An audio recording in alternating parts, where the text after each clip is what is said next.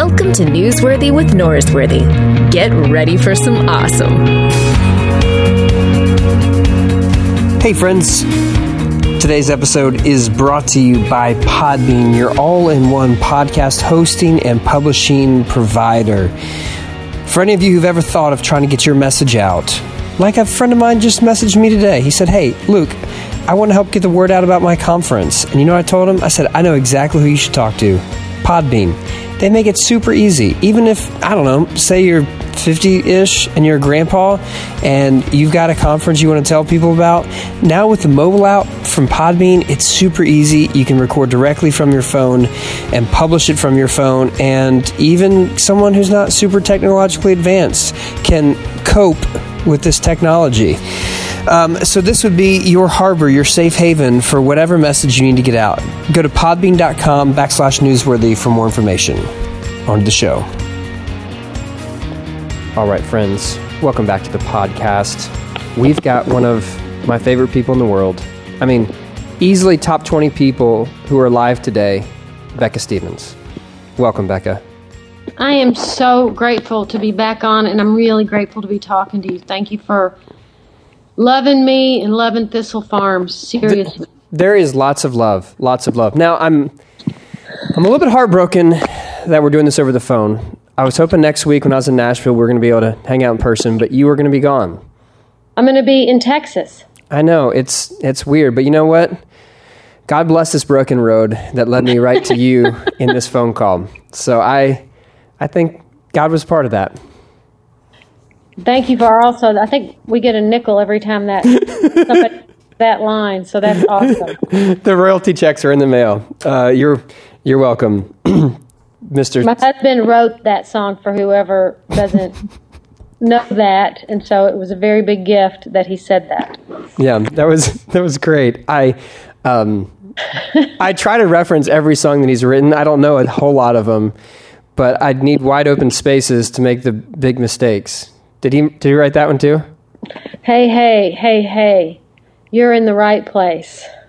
I, I can't keep doing this. I don't know that much country music. Um, oh, shoot. Um, I love it when you call me Big Papa. Throw your hands in the air if you're true. Did he write that rap song?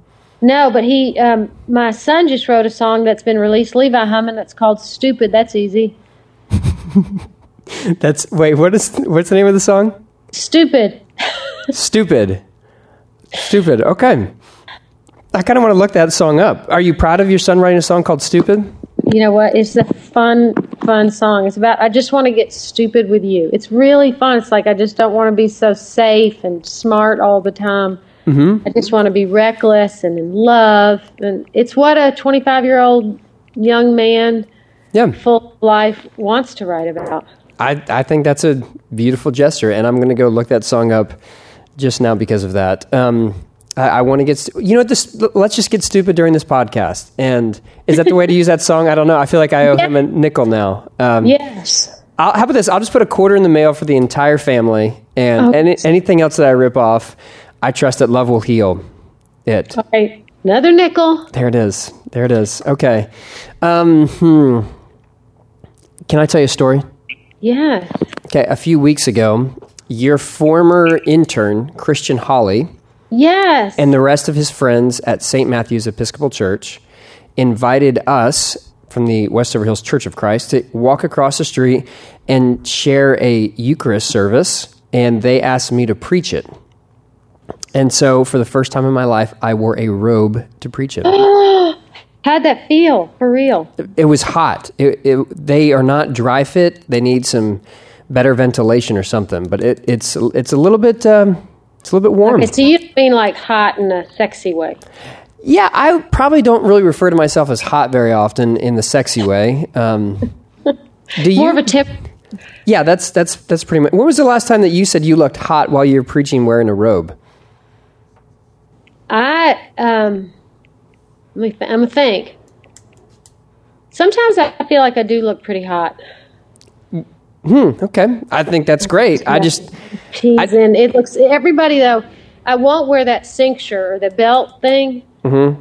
because I think it makes you look not hot.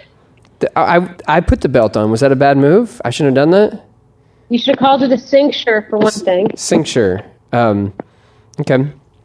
I- no, but no, I think it's good. If, if if you're thin like you are, you should just go for it. Okay. All right. Well, I, white is slimming. Like they, I don't think white is slimming. But anyway, it was it was a lot of fun, and uh, I'm so glad. yeah, you know, It's it was probably so good for that church too. I, I th- honestly, it's great for both of our churches. You know, my one of the worst parts of the Church of Christ is our historical um, tendency towards being separatists and being isolationists from the rest of the Christian family. And our church really appreciates the things that we do that are reaching out to our brothers and sisters across the aisle. So it was good for everyone involved. I wish everybody was like that because I always, you know, just think like, I mean, even not even just in the church world, but in the non-for-profit world, it's like people get competitive or this, this is my thing, this is what I do, and it's like, oh, everybody's got to do it together. We need each other. Yeah. In the nonprofit world, how oh does my gosh!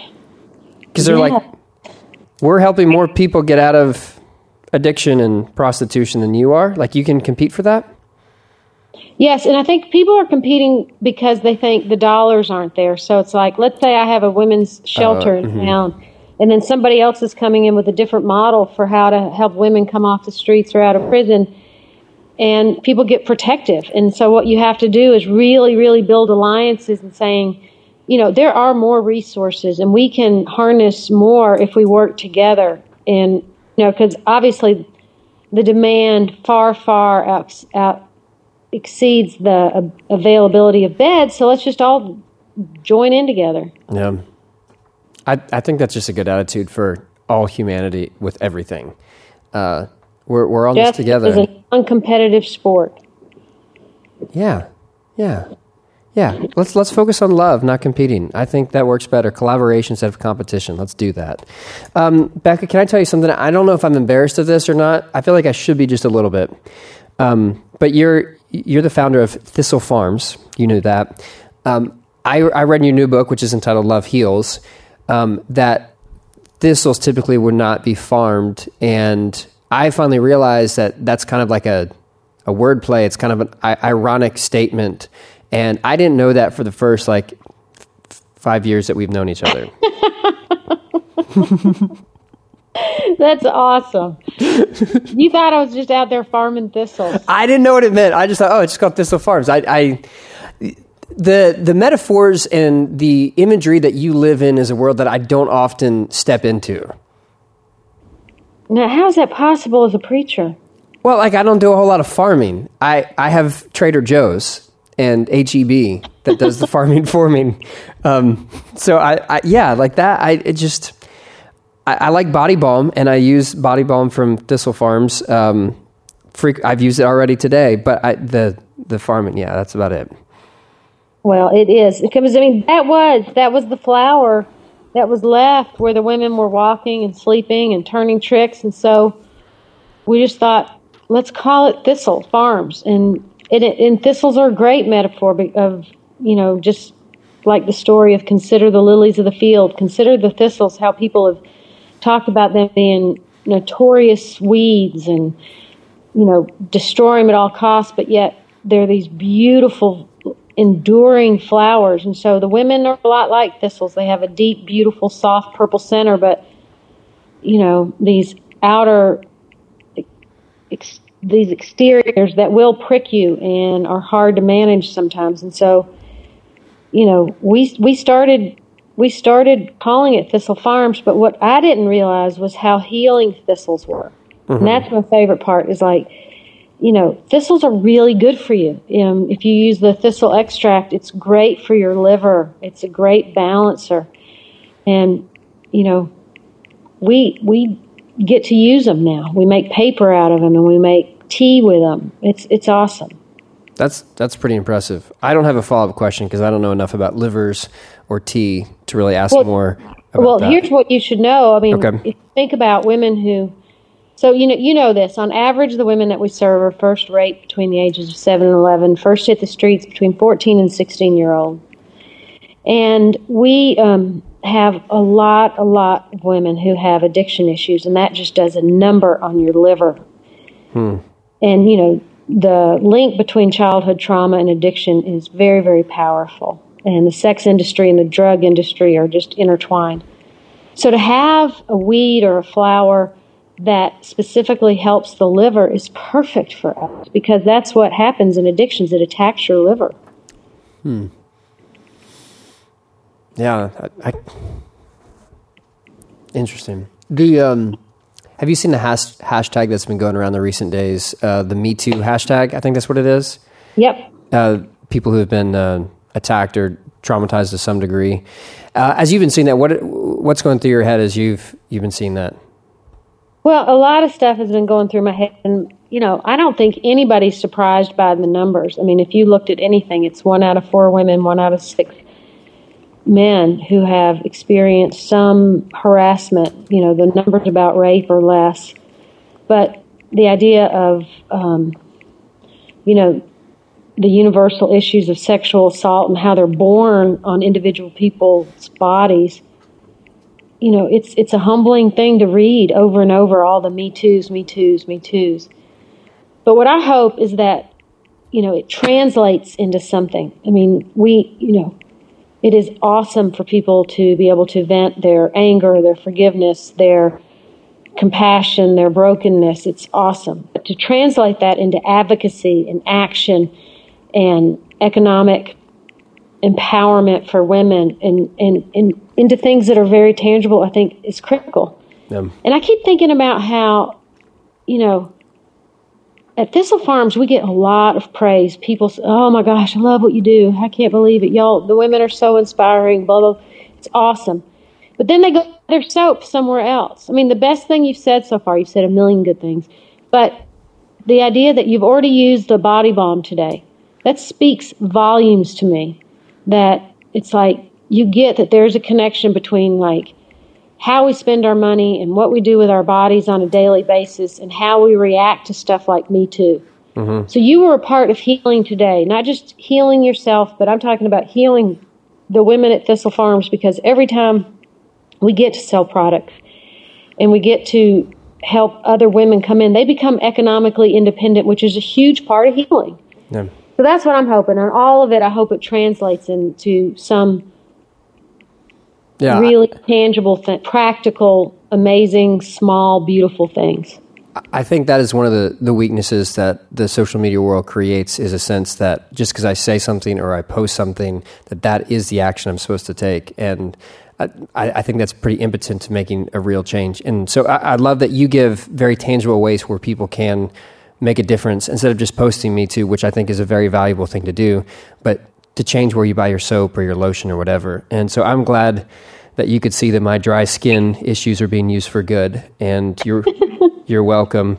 W- when you said people are expressing their hurt but also expressing their anger, I've heard I've heard you tell your story multiple times. I've read it. Uh, in different different things that you've written uh, about how you were abused at a young age. Your father passes away. The the new pastor in town, huge jackass, uh, abuses you, and you I've never sensed anger when you've described that. And that maybe you're you just don't feel like it's the appropriate place to put it down.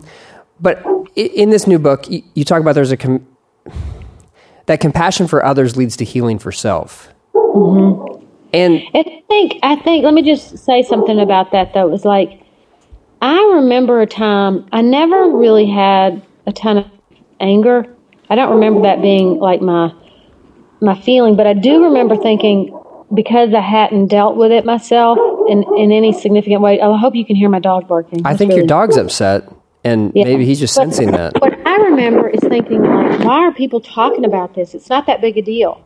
When I was young, I'm like 17, 18 years old, thinking, like, um, when people started talking about stuff that I didn't like it, it kind of made me mad.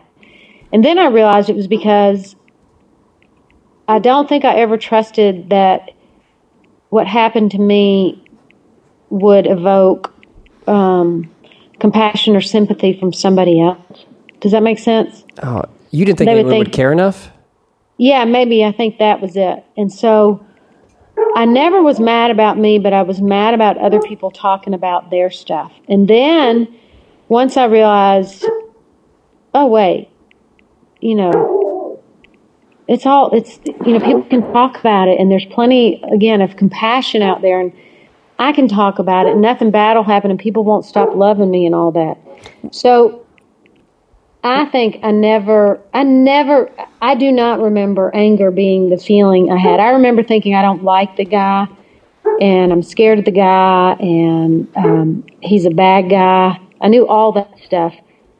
But like, I never had any like a violent thought or, you know, just yeah. so mad I couldn't deal with life thought. I just always, I just didn't want it to be my story. That was yeah. the truth. I did not want that to be my story. And I knew that I wanted to change the narrative, even if that is what happened to me, that my story was a lot deeper and a lot bigger than that.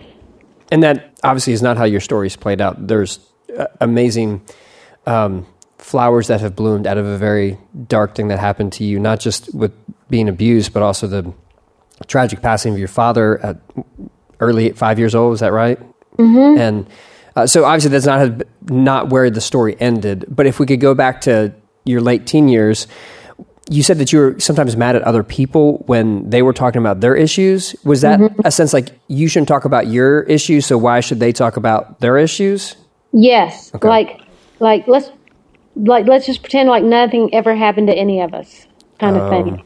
Hmm. You know, and you would, I would just, or I'd think like that's it's kind of weak to talk about it. Hmm like that happened a long time ago. Why are you talking about it still? Because I mean, mine mine ended by the time I was somewhere between eight and nine years old. Mm-hmm. It, that's my last memory of the um, sexual assaults, and so I would you would think you know like by the time I was eighteen or nineteen, that was ten years ago. I didn't realize what a big impact it was still having. Yeah. And what um, what that really how it had kind of changed my view of the world.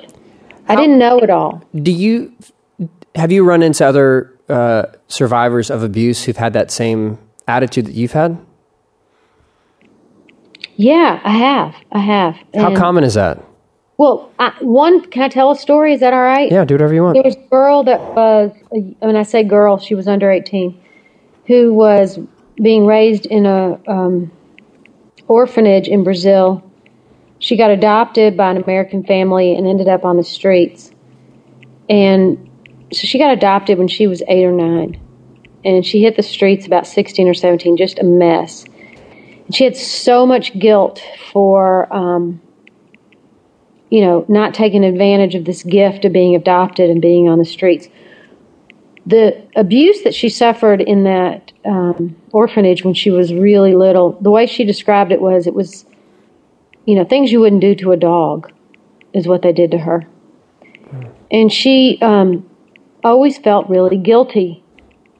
And finally, we were in Rwanda and we were working with a group of women. We had all the women in Rwanda who were survivors of the genocide write letters to the women in Nashville and vice versa. And this, she got this letter from this woman in Rwanda who had been raised in a foster home and had been abused and had hit, been on the streets. And all of a sudden, she felt the woman in Nashville that this had happened to felt such anger on her behalf. And I said, You know, the same thing happened to you. And she was like, Oh my gosh. Like she hmm. could finally see, like, she wasn't, she didn't have to just feel guilty and bad. There was a lot of trauma, and she couldn't get there from her own experience, but she could get there from a woman from the other side of the world. Hmm. And it was the beginning of a lot of healing for her. Yeah. Do you think healing requires you to get to a place where you're angry instead of just internalizing it and thinking, I deserve this or it's not a big deal? But do you feel like, because that seems like it's almost a defense mechanism just to push the feelings down and not deal with them, but to deal with the anger is to begin the cathartic process? Yeah, I think if anger comes up, you should definitely experience it and then go deeper than it because I, you know, you know, anger's not that deep a feeling. Yeah, it's it's pretty surface. You but, said you said if anger comes up, so you don't think it's uh, consistent for everyone that anger is is part of the the response.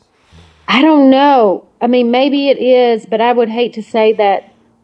I'm not I don't. I'm not an expert in trauma. I think there's a lot of anger for a lot of people, but I don't know that that that is the presenting feeling for a lot of people. But what I guess what I'm trying to say is that if when if, if slash when there's anger, what um, to go underneath that anger and find out really like you know what that the depth of that trauma and brokenness and abandonment and fear like what is all that stuff that's deeper than that? So okay so fear is a surface it's it's not a deep emotion it's a shallow emotion. Abandonment fear those are the deeper emotions underneath that? Are there other ones you would describe? Just sadness and you know grief. I mean all this innocence that is stripped away from you all of it. Mm-hmm. You know there's a lot to grieve when you've been abused as a kid. Yeah. Hmm.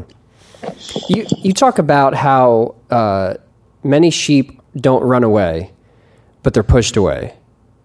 And I, I think it, one of the things that I've heard so many times as you've told these stories is you know many of these women who are in the streets or in prostitution were abused early on, got involved in drugs, and then they make they find themselves in prostitution. It's not that they chose that, but they were almost like pushed away into that. Is that right? I think so. I think it's what that's what I you know it's like you know people don't just wander off to the streets mainly mostly it takes a bunch of broken systems and communities to get them get them there whether it's a religious community whether it's a family system whether it's you know you know addiction in the past whatever it is and and you know people find that that is the option that they have hitting the streets mm-hmm. you know the way i think of it sometimes is just like think of like, okay, if that's your choice is to go live on the streets, be raped, beaten up, then what were the options? Hmm. Yeah. Yep, yep, yep. So the, one of the last things I would say about all that though is that I'm not sure like my goal ever in running Thistle Farms was like to say like, okay, I think we can we can end abuse, we can end prostitution, you know, these things about the human condition that are just broken. But what I think we can do is say, you know, even after there's prevention, even after there's, you know, people with cards that can are supposed to be trying to make sure when young girls don't run away and hit the streets and get picked up even even with all that in place and somebody goes to the streets, what we don't have to do is believe that women have to stay out there forever. Mm-hmm. You know, that there are ways to come back and ways to recover. Do you know that we have not had a relapse in our community in 18 months? We haven't had a woman who's come out of the prison system in the last three years go back. Zero. I mean, women recover, women make amazing changes. And so you don't have to be stuck in something, even though it's like old and really, you know, people give up, and some of the women have maybe a hundred arrests on their record. It's like you can change. It can change. Yeah. And yeah, I think that's such. That's what's so encouraging about your work is that there's so many stories of healing taking place, of love truly as the book says, heal. Like there is stories of redemption. There's stories of of kids whose mom a mom was a prostitute. She came out of the system, found your community, got involved. The kid now has grown up successful and has a job working with the mom in your organization. And it's just a, like there are beautiful stories like that. And in the book, you talk about ways that healing does take place. And some of the stuff you talk about seems like very uh, underwhelming to some it's mm-hmm. lighting a candle, uh, hitting some yoga poses, um, sitting Saying in silence. Prayer, yeah, it, drinking tea. Yeah, taking it, a walk. Yeah, it seems like that's okay. If if you look at someone who's in, excuse me, someone in in addiction and, and drug addiction and prostitution, and you say drinking some tea, taking a walk, saying a prayer, that's your recipe to get them out. It seems like that's not not enough. But how does that work? Well, you know, I want to say two things. One is that the woman that you're referring to, her daughter Ebony, um, that came back and started working um, with us to increase the number of whole food accounts we have at Thistle Farms and who's done an amazing job. Just got engaged three weeks ago. And there's a picture of her on Facebook and she has she's on the beach and she's holding her hand up with a ring on it with her boyfriend with her and smiling and she said, Best day ever. I said yes. And I kept mm. thinking about how like how many yeses it took so that she could say yes. A whole community, you know, saying yes, and Whole Foods saying yes, and I don't know. It was just a really powerful moment where she got to be free enough to say yes. I love it. Hmm. But then, um, when you were talking about the, um, you know, what you're offering people around healing, you know, I mean, healing takes time and space. It's not like a magic cure. It's this beautiful, intentional walk to remember who we are and whose we are and all of that. And so to have stuff in your everyday life that reminds you is one of the best ways to do that healing. So it's great. I mean, it's great when you see an eclipse every 90 years, you can yeah. see an eclipse or whatever. But what's really beautiful is like learning to say, like, okay, my walk from the car to the house is a moment of peace and prayer, and I'm going to do that with intention and do it faithfully every single day. All of a sudden, that's part of a healing day. Yeah. And if you say, like, I'm not just going to gulp down a cup of coffee and run out the door, I'm going to get up 10 minutes early and I'm going to, like, brew some tea and, you know, which also has caffeine, but it's not so jarring. And just sip it and give thanks for every person who's done something kind for me. Mm-hmm. That can change your day. Yeah. Okay, one of the practices you also talk about is foot washing. Mm-hmm. And let me tell you something. We had a elders retreat, and we did foot washing, like with uh, elders and staff, and I think that's really gross. Um, like touching feet and stuff, like that's real awkward to me. Um, could we remove that for the second edition of the book? Is you know what? You have a lot of work left to do in your life. no, I don't. Yes. Guess what? I'm a paragon of maturity. Gospel, in the gospel, it says the only thing it says is if you want to be my disciples, do this, and then they wash feet. That's a metaphor. It's no. It's, it's a, specifically it's a, washing feet. It's a textual variant. I think in the earlier manuscripts that's redacted out. I don't think that's supposed to be in there. Why do you? it, the reason is is that it's supposed to be awkwardly. It is intimate and it is gross, mm-hmm.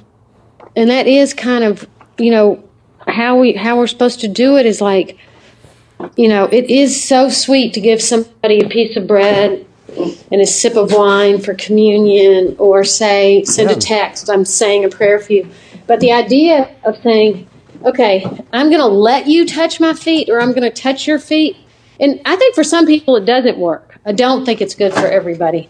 But I also think it's like a good thing to think, why am I not comfortable with that? And why is that so hard for me? Yeah.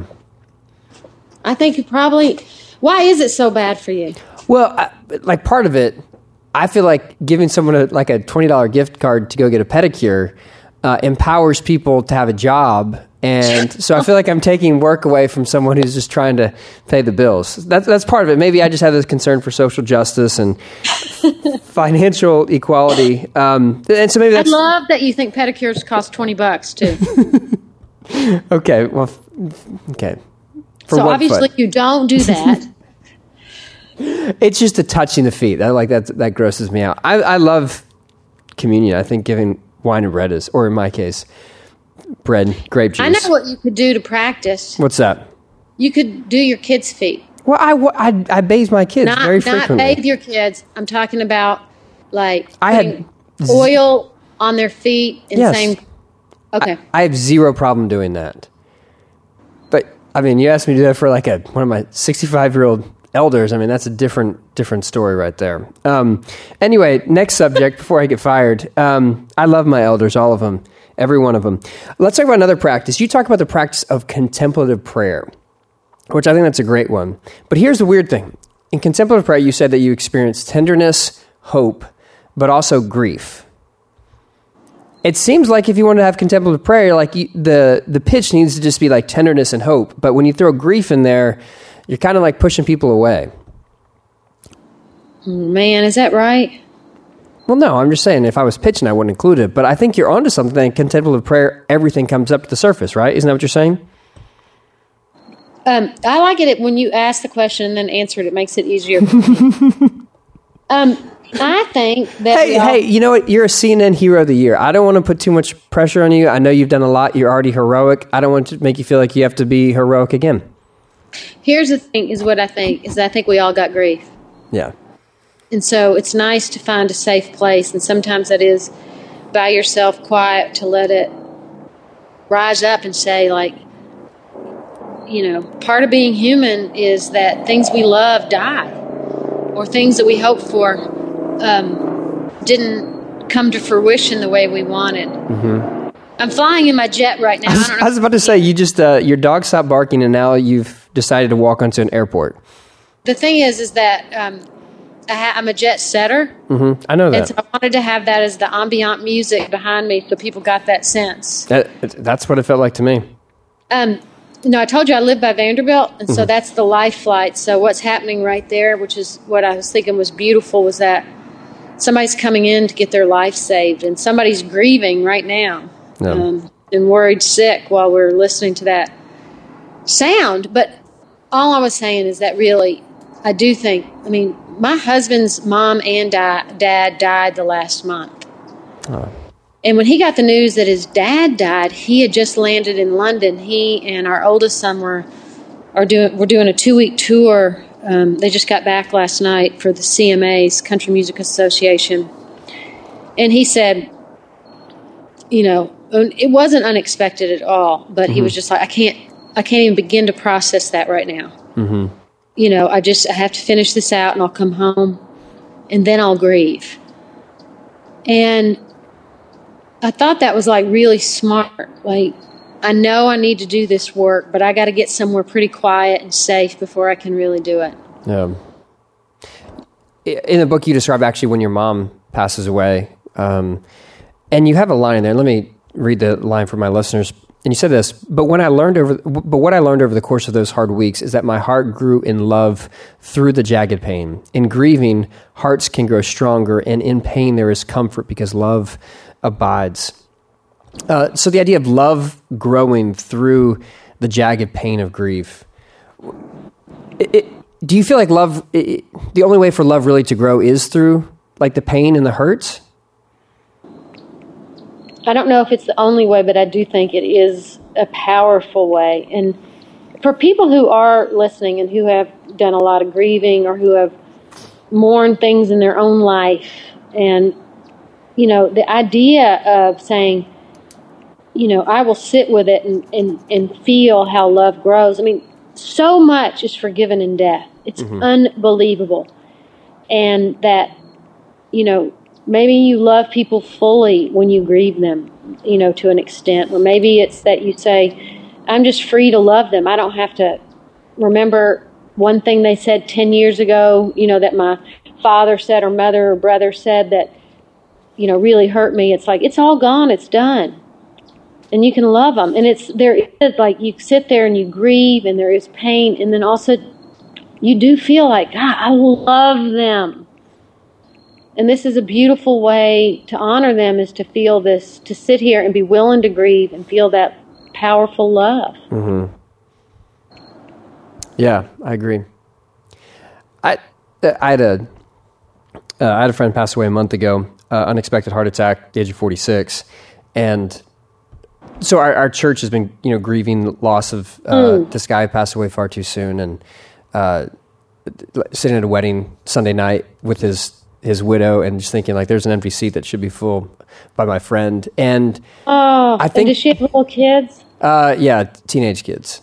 Um, and so, like, to, to feel what you should feel, I, I think is a way to honor them. It's a, and I think to move past that, like you missed the full experience of humanity. It, it's life and death. And without,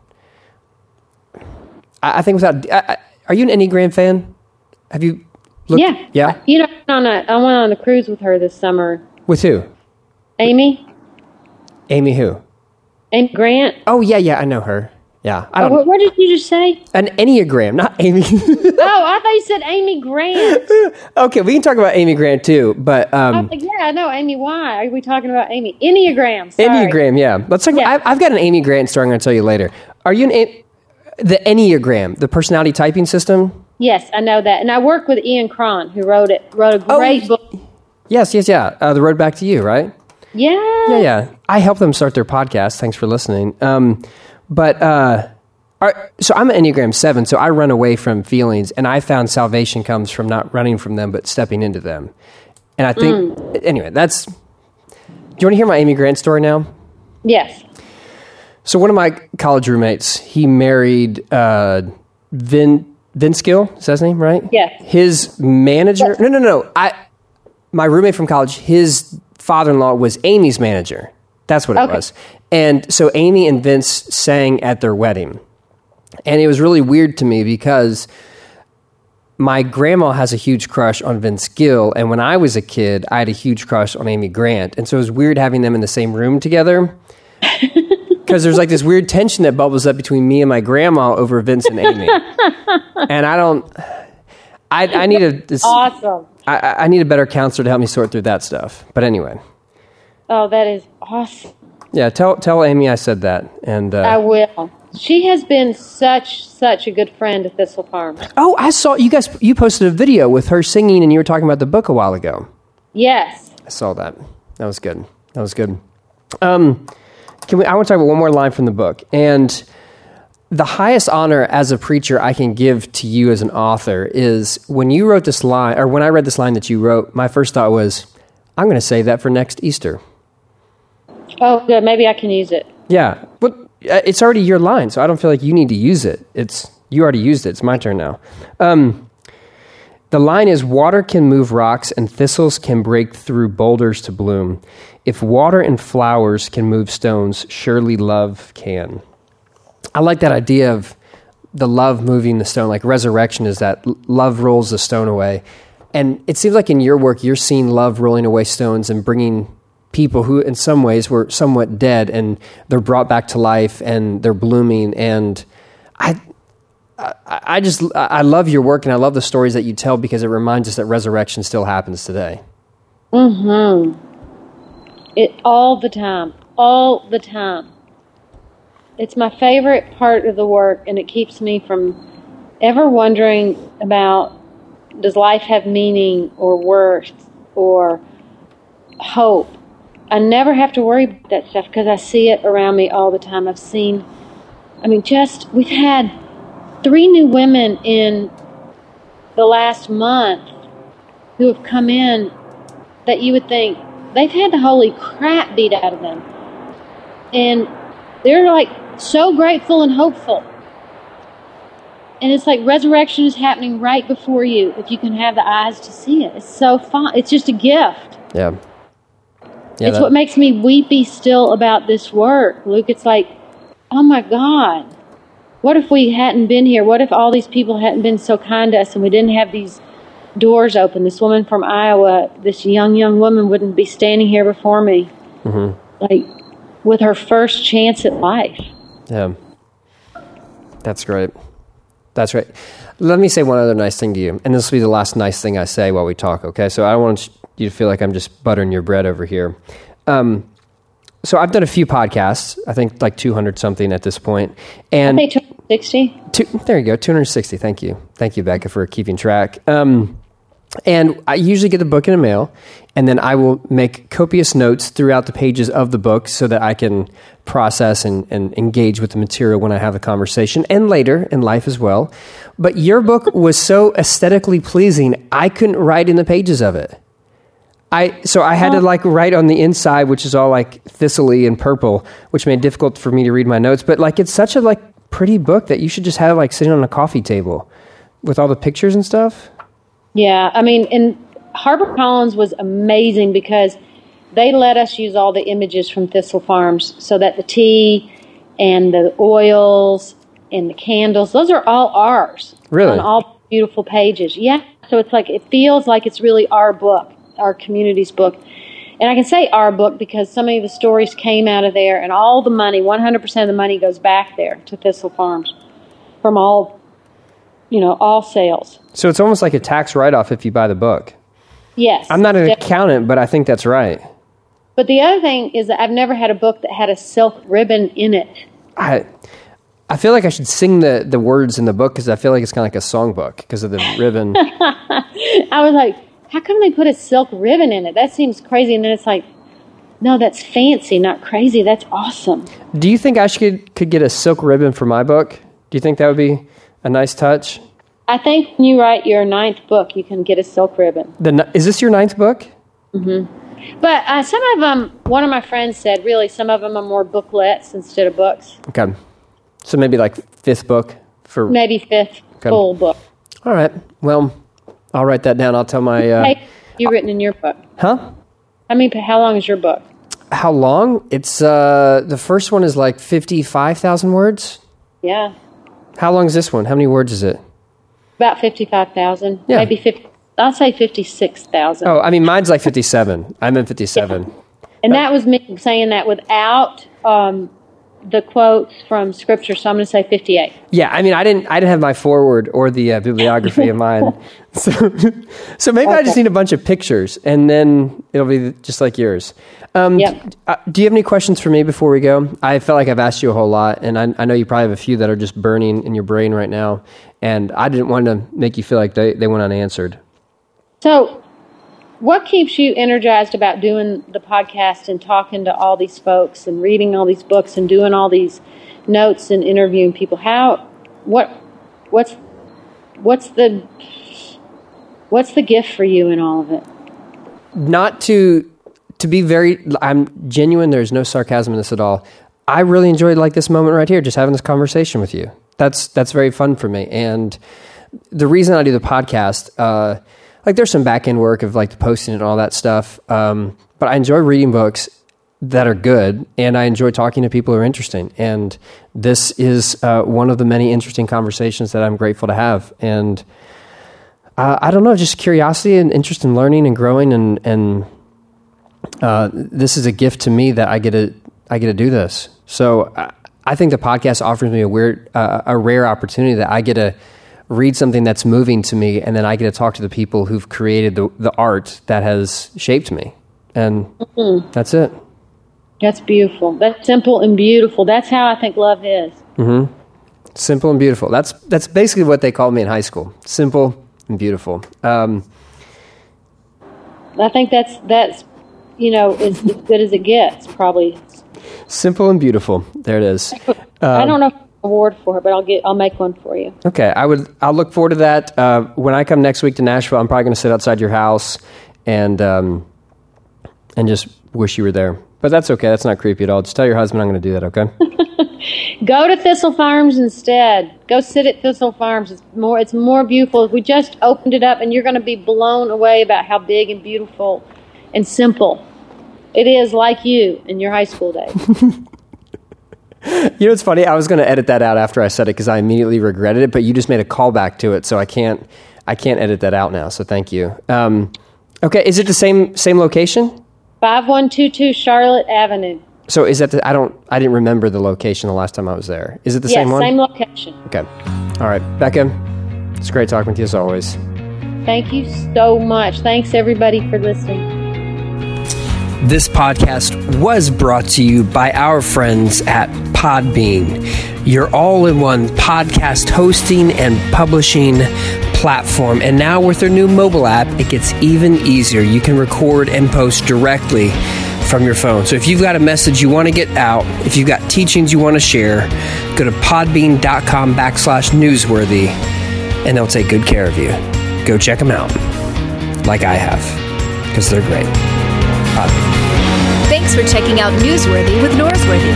Make sure to subscribe to the podcast on iTunes. We'll see you back here next time.